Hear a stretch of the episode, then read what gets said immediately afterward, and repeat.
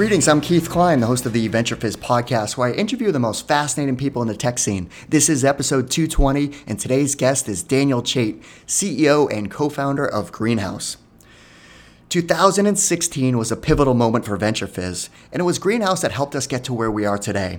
We saw lots of companies adopting its ATS to help out with their recruiting initiatives, and it was their open APIs which allowed us to scale our job board by pulling in jobs automatically through a feed.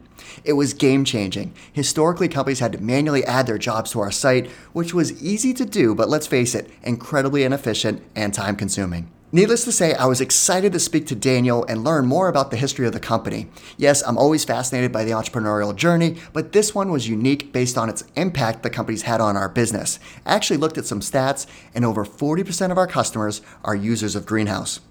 Daniel is a serial entrepreneur and now an author, as he and his co founder, Jon Stross, wrote a book that was recently published called Talent Makers.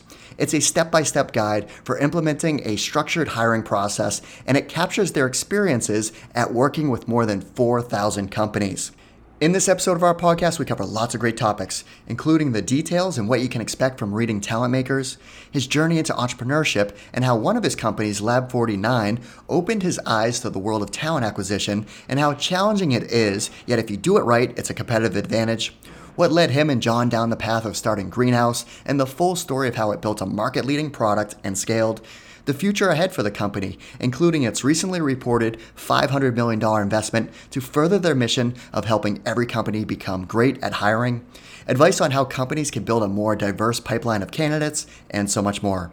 Okay, quick side note if you have been enjoying the VentureFizz podcast, then please leave us a five star review on iTunes. The more reviews we have, the more that people will discover these amazing entrepreneurial stories. Thanks in advance, I appreciate it. All right, without further ado, here's my interview with Daniel.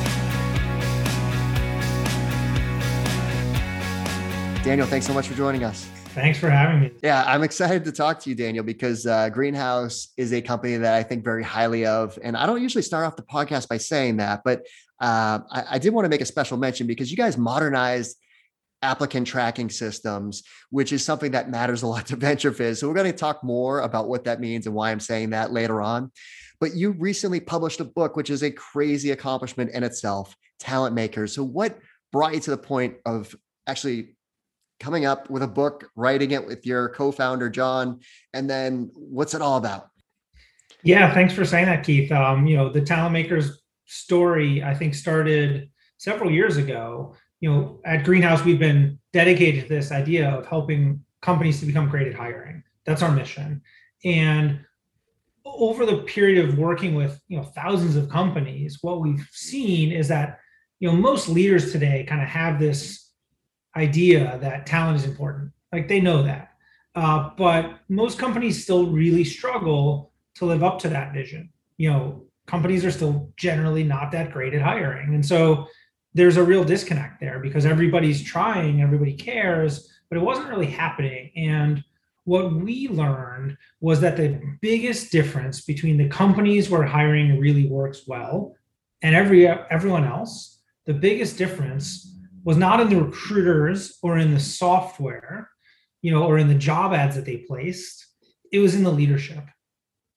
And so there was this missing component uh, where you know leaders have an important role to play in hiring, maybe the most important role to play, and they don't know what that role is. And so, Talent Makers is the name that we gave to that role. We, as I said, we've done tons of research, we've done trainings and workshops, really getting to know people like that. And what is it that great talent makers do that everybody else doesn't? And we've we boiled that all down to a formula, and we thought putting it into a book is a great way to make it accessible, you know, to everyone.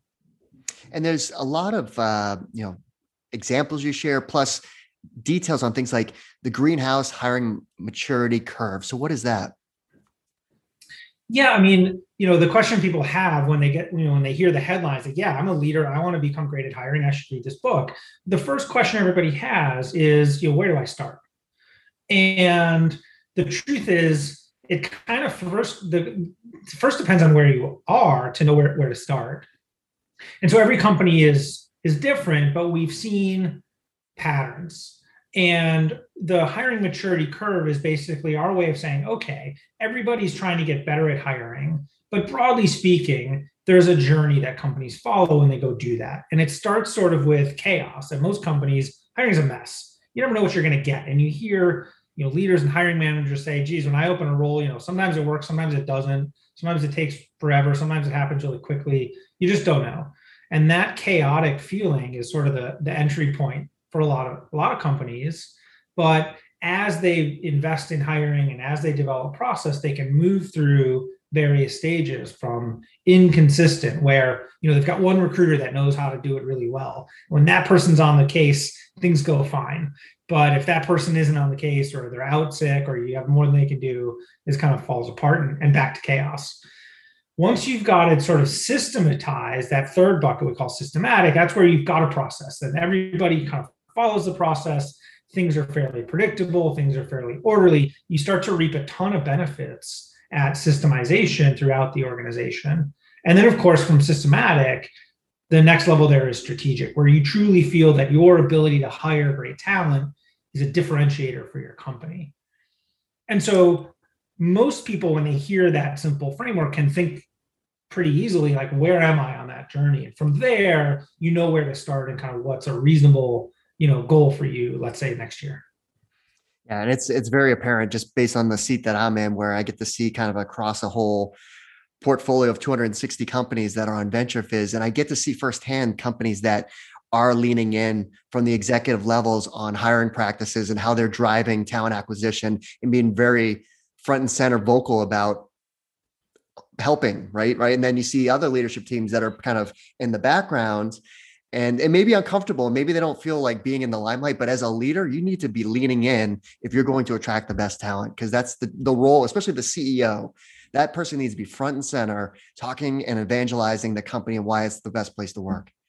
Yeah for sure and you know when you when you see a talent maker you know it right? You know and and and to your to your point keith, keith you know i've talked to ceos who literally say my entire executive team and i spend more than half of our time on hiring. And I've talked to other CEOs who say, like, I don't know what's wrong with my HR team. They're not giving me the people I want. They stink. And you're like, okay, what are you doing? You know, and so that's the sort of, I think, um, idea behind this book is to show people that as a leader, and you don't, by the way, you don't have to be a CEO. You can be a team manager with, you know, a team of three. Any leader um, to show those people that there's a better way and that anybody can do it. You don't have to be Facebook and Google to compete for top talent. It's just stuff you can do. And, and people just need to kind of know the stuff. So true. So true. That's why you wrote the book. Well, let's rewind the clock. So where did you grow up? What were you like as a child? I grew up in Michigan. I was born I was born in the 70s and um, you know, I was a nerd as a kid and that was like back before being a nerd was cool i guess you could say. Uh, but you know i remember when you know my dad brought home our first family computer in 1980 or 81 it was an apple ii plus and um, you know i was instantly hooked. Uh, you know the idea that i could sit down and sort of have something in my head and and create something that would become useful you know a computer program just out of your own imagination was just addictive to me. And, and i loved using it to solve problems. I loved using it to help businesses, uh, believe it or not. And so, like when I was in in in high school, I started getting a job first in my mom's company, and then at other area businesses, my school district, a political campaign that my family was involved in, and I was building business software back then. And so that was like weird. I mean, that was like a, a, a weird hobby I think I had as a kid, but but really helped set me up ultimately for the career that I chose later on. Well, then you went on to study computer engineering at University of Michigan, which is a great school. So, so what did you do after you know, obtaining your degree? Yeah, so you know, I'd kind of been this entrepreneurial, you know, computer kid growing up. As you say, I went to um, I went to school and, and graduated with a degree, um, but not really knowing how I fit into the workforce. Um, and you know, so I just applied applied for for some jobs as a programmer, thinking, okay, I'm going to go off and, and, and do that. You know, entrepreneurship was much less popular and much less accessible back then. Um, and so it took me it took me a couple years. You know, I applied I applied for a job on paper. Yeah, I'm put uh, you know, resume paper in an envelope and mailed it to some HR departments, which doesn't happen anymore. I remember it well. I think we're about the same age because I graduated 94, you were 95. Yeah. So I, I, remember doing that, putting it in the envelope, sending it off. You know, and you had to choose do you want the ivory or the off white, you know, yeah, paper. Totally. Um, that was a big choice back at Kinko's. Um, and but look, you know, I didn't have, I couldn't apply to 100 jobs. I could only apply to like 10 or 15 you know, it just took a lot of work to find them and and, and physically apply to them. Um, I wasn't, by the way, after I got that job, I wasn't bombarded by recruiters all day because I didn't have email at work. Uh, so they couldn't get hold of me even if they knew who I was. I didn't have LinkedIn. LinkedIn was 10 years from existing. So nobody knew who anyone was. Um, by the way, I didn't have, there was no Glassdoor, there were no online job listings. And so I tell you that because you know the job the world of job being a job seeker being a being a being an, an employee back then was so closed and you were so like subject to the employers who were kind of in charge.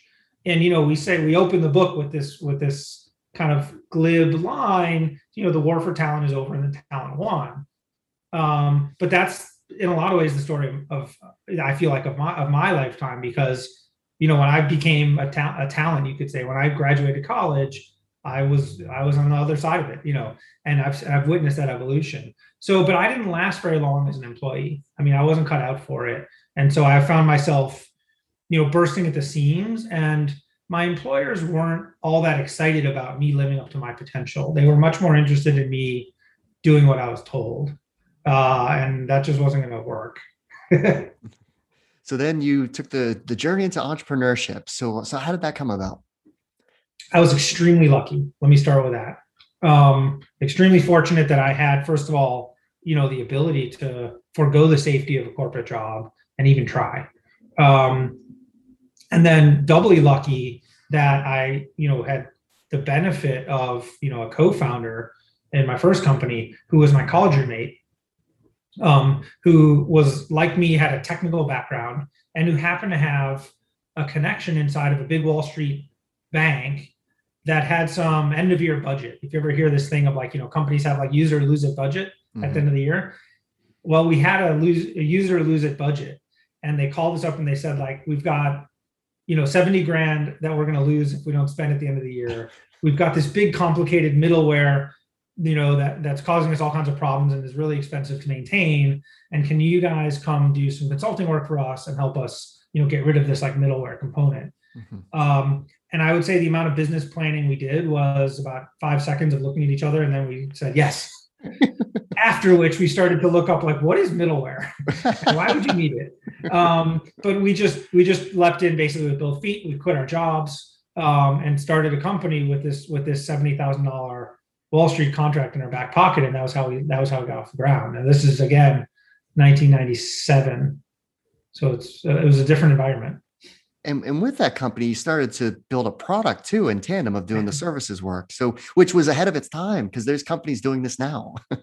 Interesting. Yeah, you've done your homework. Yeah, we um yeah we uh you know we were doing some like project after project, kind of like similar to how I just described. We got a few other a few other projects but somewhere along the way, we saw an opportunity um, because we had done some project work at a, at a, at a banking client that indicated a market opportunity, that indicated a bigger problem. Maybe it just wasn't this one bank that had this one problem. Maybe they all had a similar problem. And so, yeah, we decided to invest in building a product. Um, there was almost no uh, startup industry in New York to speak of at the time. Um, there was almost no venture capital in, in, in certainly not in, in the East Coast. You know, there was a West Coast venture capital industry, but you know, the closest thing we had out here was DoubleClick.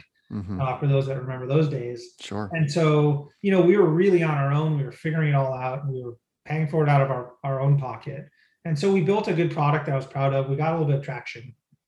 But first of all, I was an idiot. I mean, I was 24 years old or whatever. I didn't know anything you couldn't learn anything because it's not like you could go online and read venture capital blogs and you know SaaStr and you know uh, you know Stratechery and all this stuff. Like it's so easy to learn you know um, the basics these days. We didn't have any of that. Um, and then ultimately, when the dot com crash hit, you know we were overwhelmed and, and out of resources and, and the company went bust so you know that was a an early an early learning period for me in, in my career yeah because it was it was like a digital asset management for presentations. If you were going to pitch your ipo to investment bankers it was like that the presentation and making sure that it was current and yeah if i if i started that company today i could probably just SPAC it out of the gate for 500 million dollars.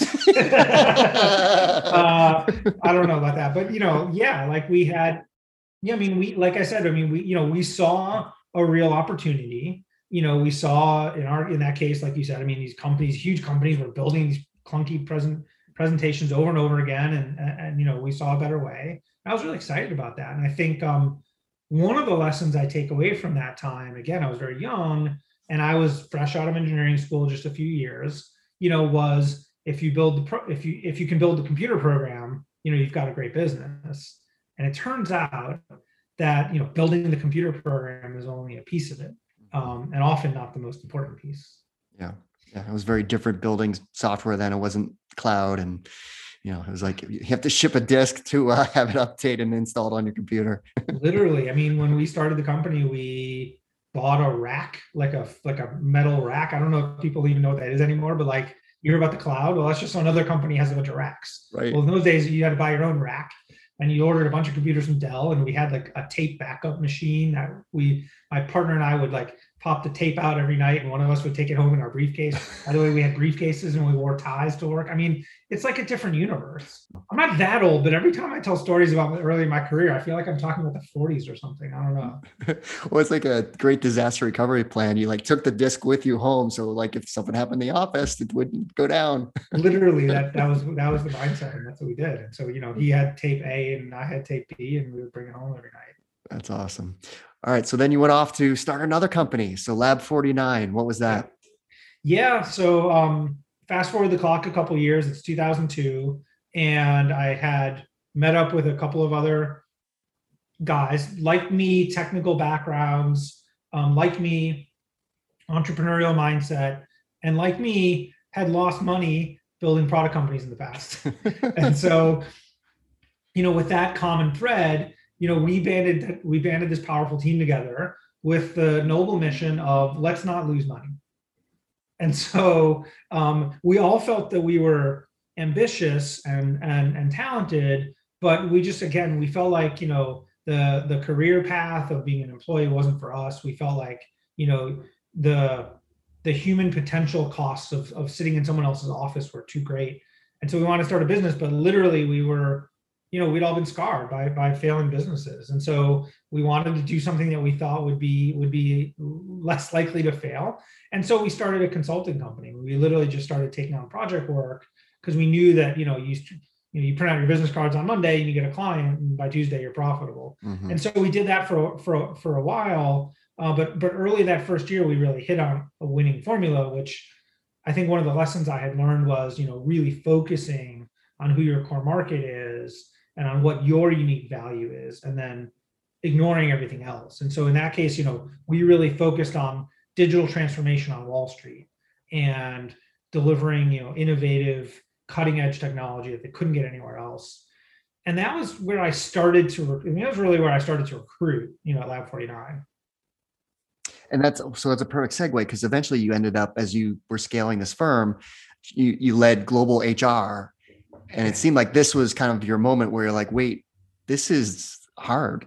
Like starting to build empathy for the the recruiting and talent acquisition industry.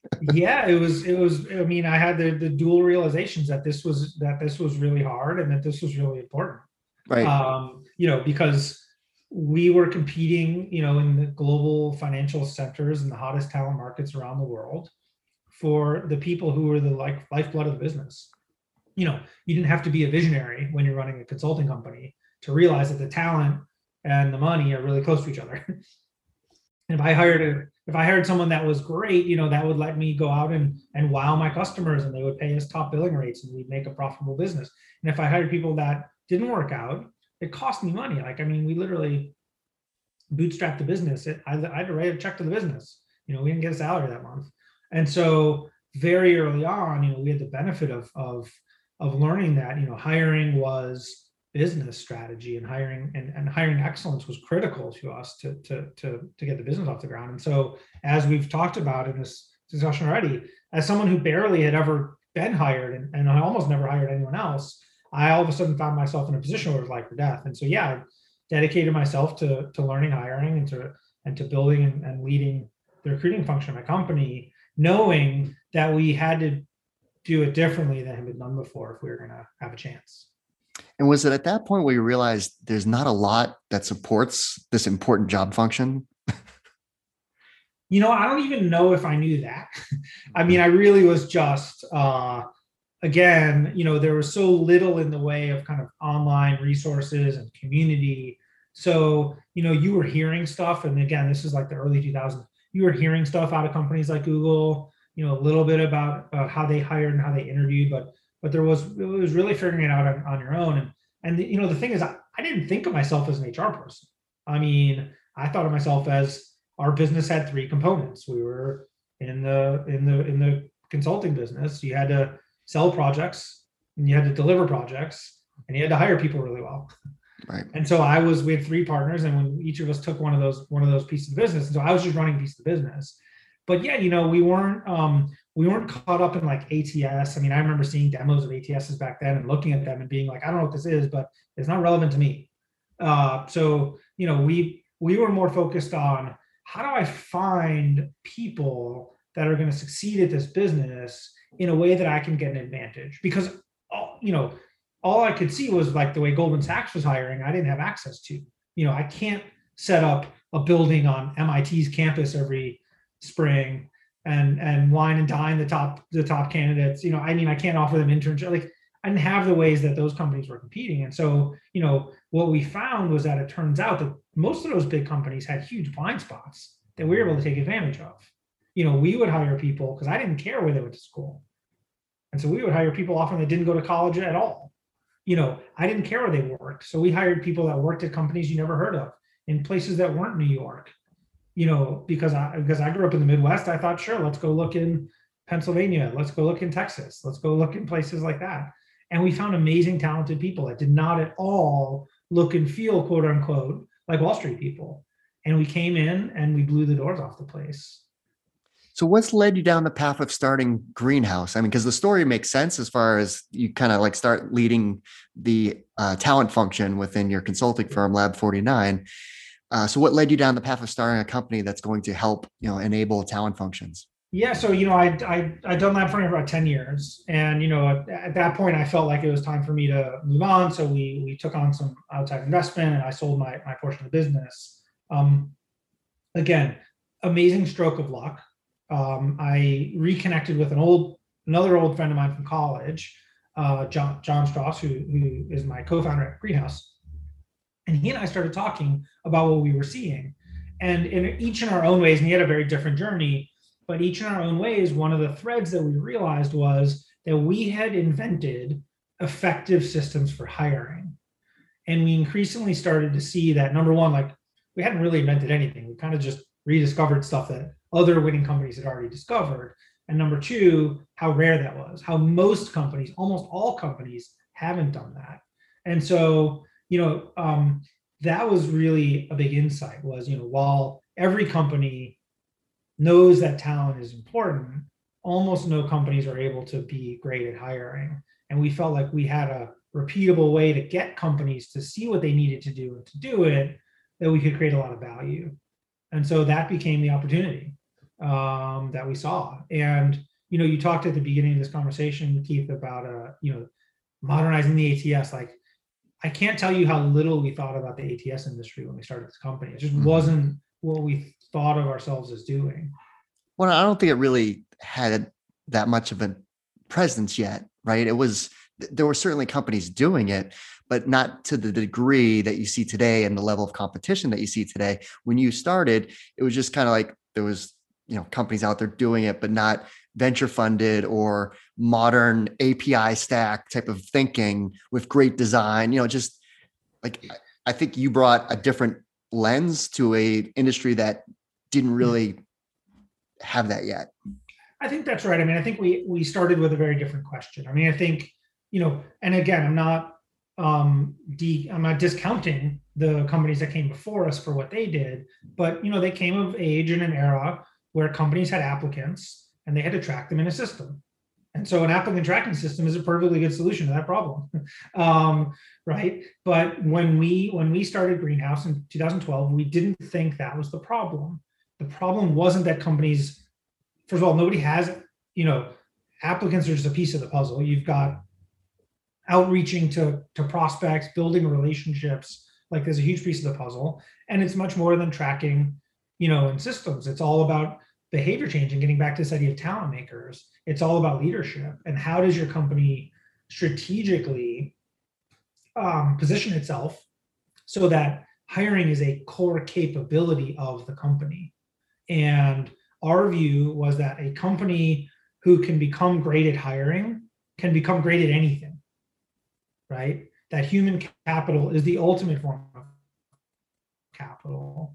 Mm-hmm. And so that's just a very different problem than tracking applicants. It involves things like interviewing better. It involves like overcoming the biases of your employees in better decision making. It involves building out a sophisticated technology stack to find and, and connect with talent all over the world in any form that they expect to be connected with. And so it's just a whole different set of, of needs that we identified that our customers you know wanted. And i think to your point i'm very happy that if you if you look at the world today you know a lot of the applicant tracking system world has kind of woken up to that idea. And you know i think there is a lot more capability and progress being made in in in our industry than there had been before we came around. I think that's what i think that reflects what we saw you know happening in some ways our you know i would say our leadership.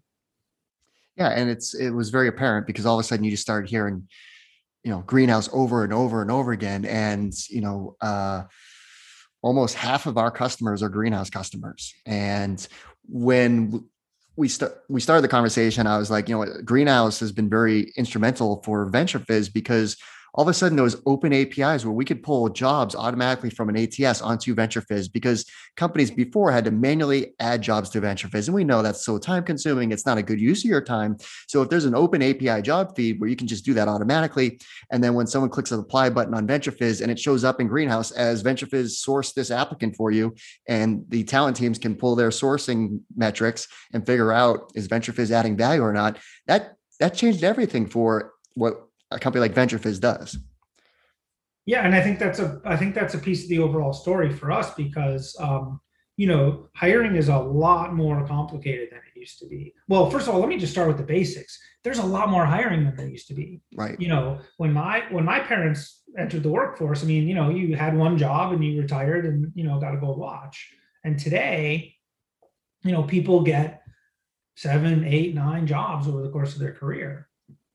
And so just the amount of hiring to build a similar sized company, you know, in 1960, if you wanted to build a 100 person company, you hired about 100 people. And now to build a 100 person company, you're probably hiring multiple times that over and over again. And so just just the sheer amount of work it takes to do the hiring these days is way higher than it had been a short time ago. Um, not to mention the fact that uh, the places where candidates are is more specialized uh, candidates have a lot more information that they're bombarded by and that they can get on their own. And so as a company, you really need to stand out from all that noise and you need to be able to cut through it and, and connect with the people that you want.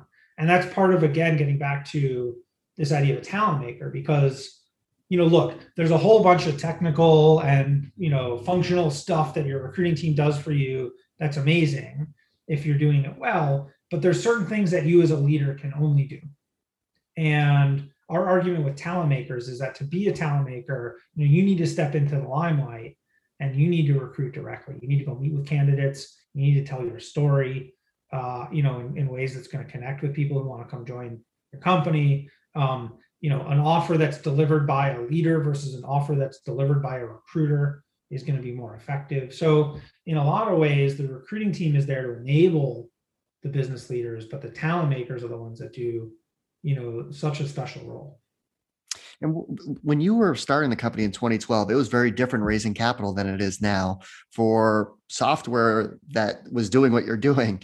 Uh, you, you, had to be evangelist, and you know you had some great investors coming out of the starting blocks with angel and seed funding. Uh, Seth Goldstein, one of them, the founder of Turntable.fm, which when I connected the dots there, I'm like, oh, I used to love that product. Another one that was ahead of, ahead of its time. That needs to come back. Um, separate story, but the um, and then you had to because you were transforming an industry with some new forward thinking you had to evangelize this to companies to understand why they should be you know investing money into this type of software. So how did you kind of get started to get that product market fit and then start to see that rapid acceleration? Yeah you know it's interesting because we thought we were going to have to evangelize a lot you know being again like most of my stories start with me having the wrong idea this one's no different. You know i was imagining going out there and you know grabbing people metaphorically by the collar and being like don't you know hiring is important? Because what i saw was companies stink at hiring. And you know you don't have to talk to a job seeker more than once to learn that they hate it. Interviewers hate interviewing you know managers hate it It just wasn't working. And so i thought people must not know this is important and i got to get out there and tell them. Well i couldn't have been more wrong about that. It turns out that this was everybody already knew it was important and so we didn't have to spend a single minute telling people that hiring is important and talent is is is key to business success. The thing we the thing we figured out that we had to do is what do you do about it? Is okay, so I believe you. I think it's important. I don't know what to do about it. Was the question that we were hearing over and over again. And so we found ourselves, you know, evangelizing this notion of structured hiring as the key to unlocking so much of this progress along the maturity curve. Um, and we found that there was a you know a minority of companies who already knew that who had already figured it out. Because again like i said we didn't invent structured hiring. This was around before us been written about a lot researched a lot. But it was in not in widespread practice. And so we would talk to companies who were already doing it but there had never been tools to help support them doing it. And so they were fighting their tools. They had an applicant tracking system you know that the hr team bought it didn't have anything to do with structured hiring so separately, they would have spreadsheets and sticky notes and three ring binders and training manuals, and all kinds of stuff to, to do the to do the work. And we came along, companies like that would say, finally. They would take a deep breath and they would say, finally, someone has built the thing that I've been wanting my whole life. And that was like 10% of the people we spoke to. 90% of the people we spoke to were like, aha. So for those people, they knew the problem and they knew something was fundamentally broken. It shouldn't be like this. But they had never seen it done well, like most people. And so they couldn't picture success. They just thought hiring sucks. That's just how it is. And when we came along and said, well, actually, you can systematize this. And it's not going to be easy. That's not our promise. You still got to put in a lot of work. You still got to put your smart people in the room. Um, but if you do it well, it can be very, very successful. And here's how. And that was a real aha moment for most people that we spoke to. And so um, increasingly like as we've built the business now it's less about you know we have um, you know you know we have to convince people that hiring is important. It's more about helping them make the, make the transformation when they when they when they want to get there. Now coming out and figuring out what to do about solving this problem you probably found your lane and you started the journey down this lane and adoption and sales started happening.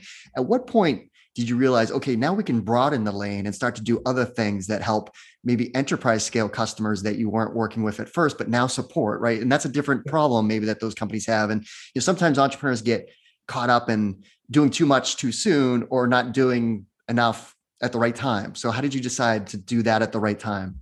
Yeah, I mean, you know, we've definitely been, um, you know, always had the mindset of, of focusing. Um, and so you have to have, I think, uh, an ambitious enough vision, you know, to to um, grow into, but you know, real laser focus on where you are right now and what's important to do now.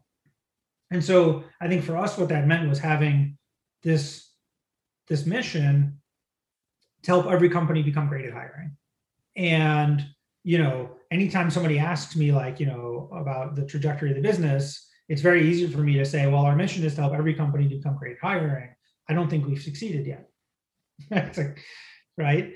Um, and and and yet you know at any given time that also gives you you know uh, a sense of what you need to be doing next and, and what's the next step along that how do we get closer to that and so we started with a very narrow focus we started with companies that were more like those ones i said earlier who said finally.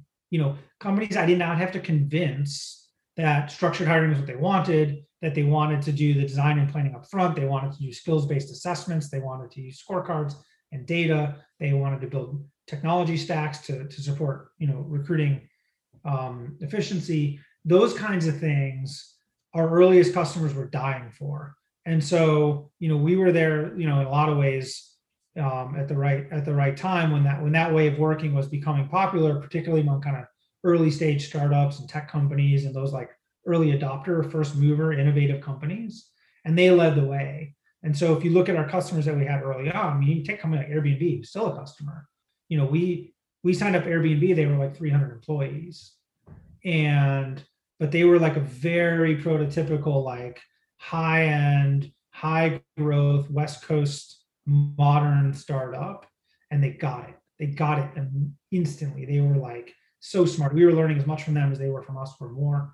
Um, and so and they were aspirational in the sense that if you could succeed with an airbnb at the rate they were hiring and the kind of talent that they wanted to bring in then it was an easy pitch for us to go to like the next swim lane over of companies that were like a little bit more established, maybe a little bit more risk averse, maybe a little bit bigger, you know, a little bit older, more mature, and say, hey, like we power hiring companies like that, you know, we, you know, we have something to say to you as well. And and so building that slowly over time gave you always the credibility that you know you needed to get up to like a little bit the next level. And then the other piece of it is just expanding out what we saw our solution was. I mean, I think in the first year, our solution kind of the the benefit was you could say um, scorecards. I mean, that was kind of like the thing.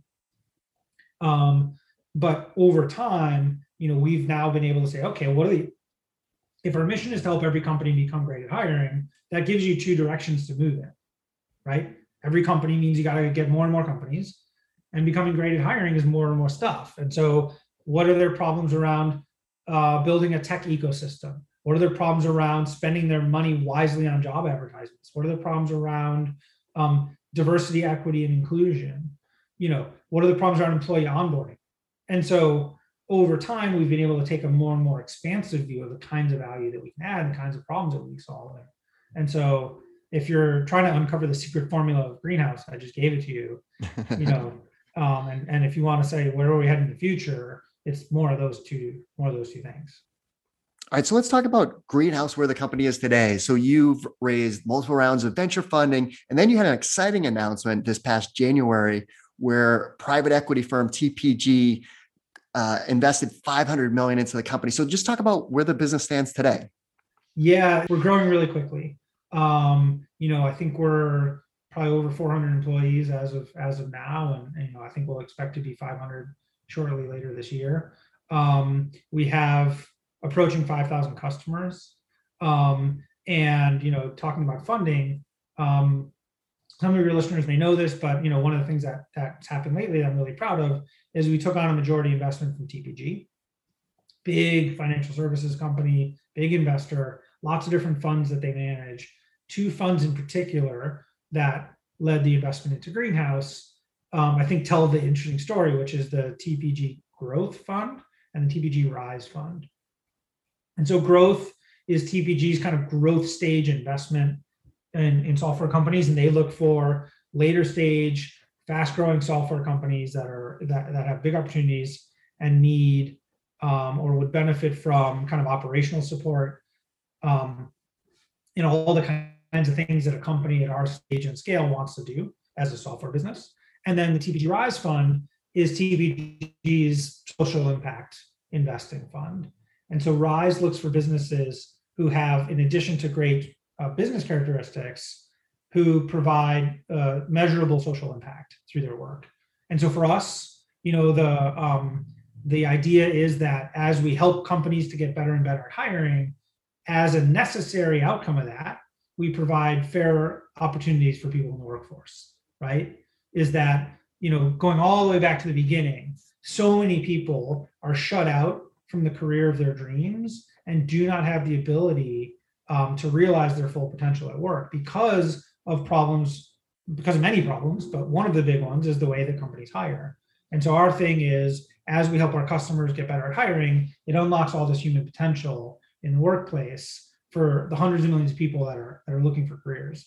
And so that was really what the Rise Fund invested in and is going to hold us accountable to. You know, we have to prove year after year from now on to our biggest investor that we're showing measurable progress in helping women and underrepresented minorities and economically disadvantaged people from getting, you know, helping them get better career opportunities. It's it's really a um, exciting and and somewhat daunting uh, new new chapter for us.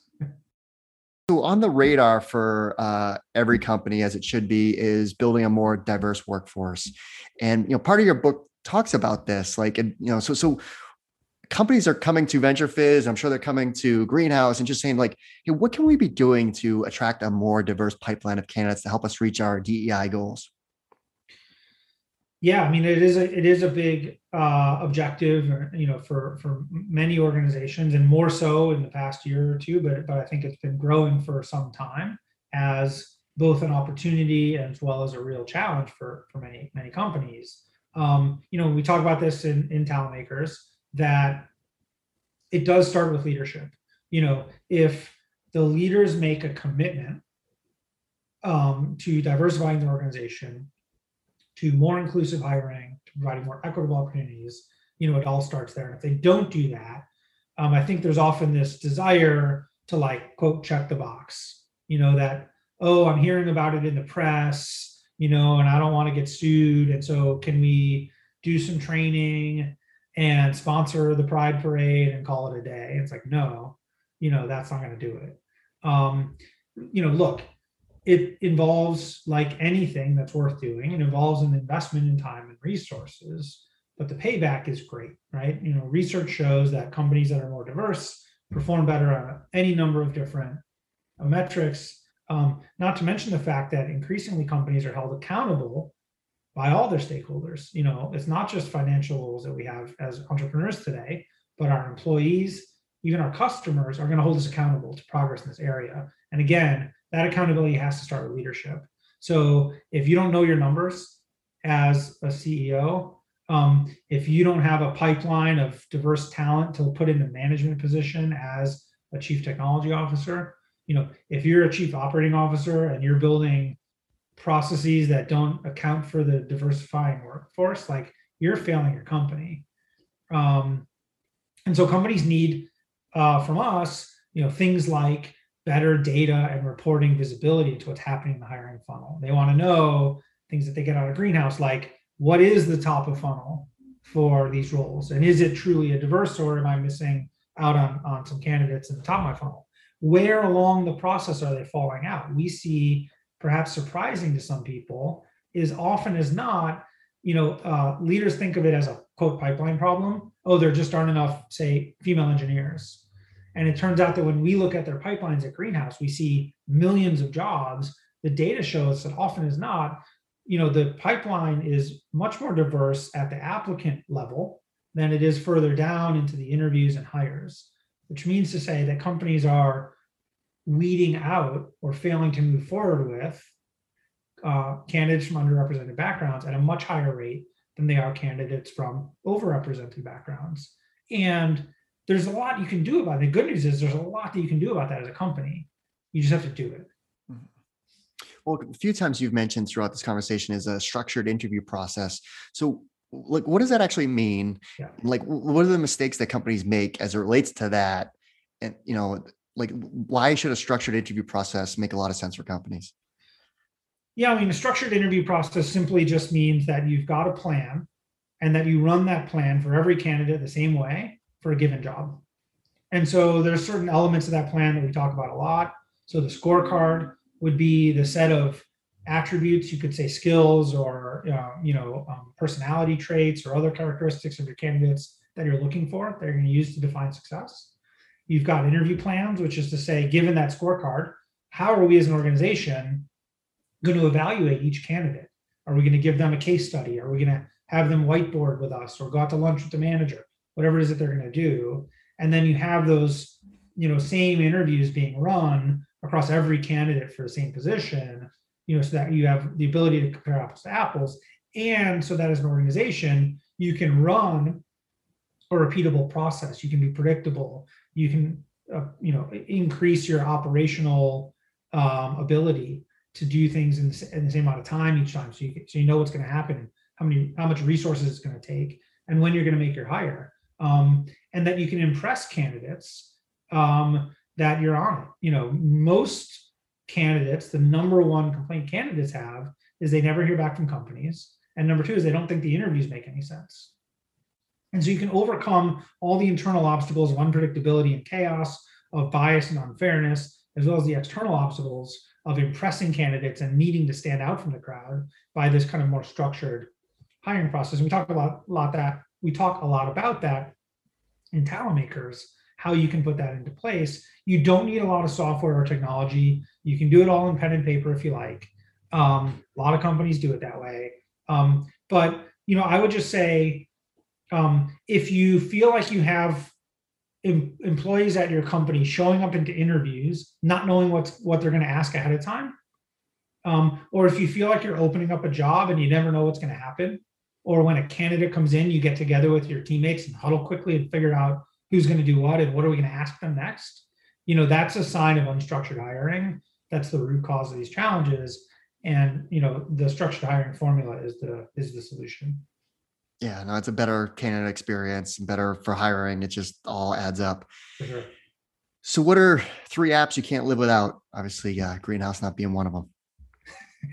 ah, hmm, you stole it. Um, three apps that I can't live without on my phone. I mean, Twitter. Anyone who follows me on Twitter knows that, like, if I'm if I'm standing in line or something like that, I'll be I'll be doing Twitter a lot.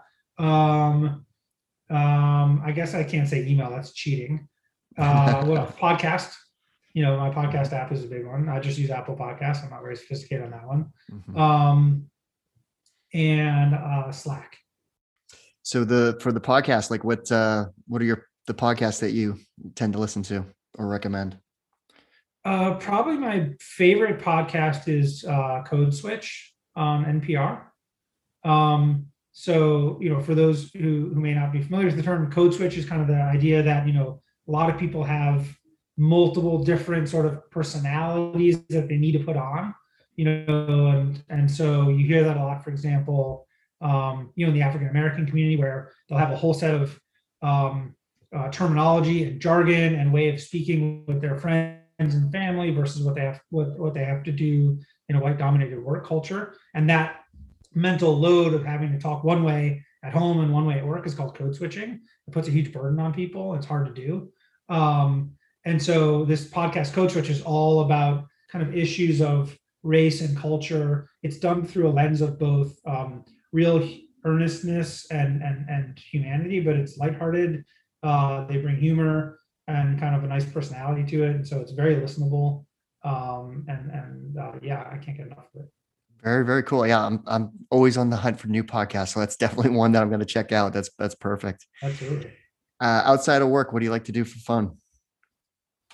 Uh, I'm an outdoorsman, so um, you know I grew up uh, doing a lot of camping and um, any kind of outdoors activities, and so most summers you'll find me paddling a canoe in the North Woods of Minnesota along the Canadian border.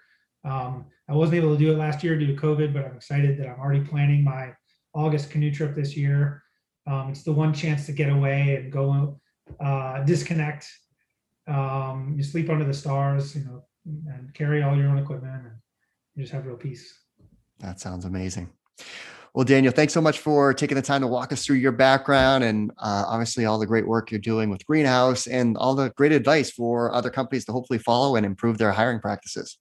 Thank you so much for the opportunity. It was a great conversation. Well, that's our show. I hope you found it useful and entertaining. If you did, please make sure you subscribe so you'll get future episodes. Also, please consider leaving us a five star review and share this podcast with all of your friends and colleagues in the industry. It all really helps us out. Last but not least, don't forget to visit VentureFizz.com, the most trusted source for tech and startup jobs, news, and insights. Thanks for listening, and I'll see you next time.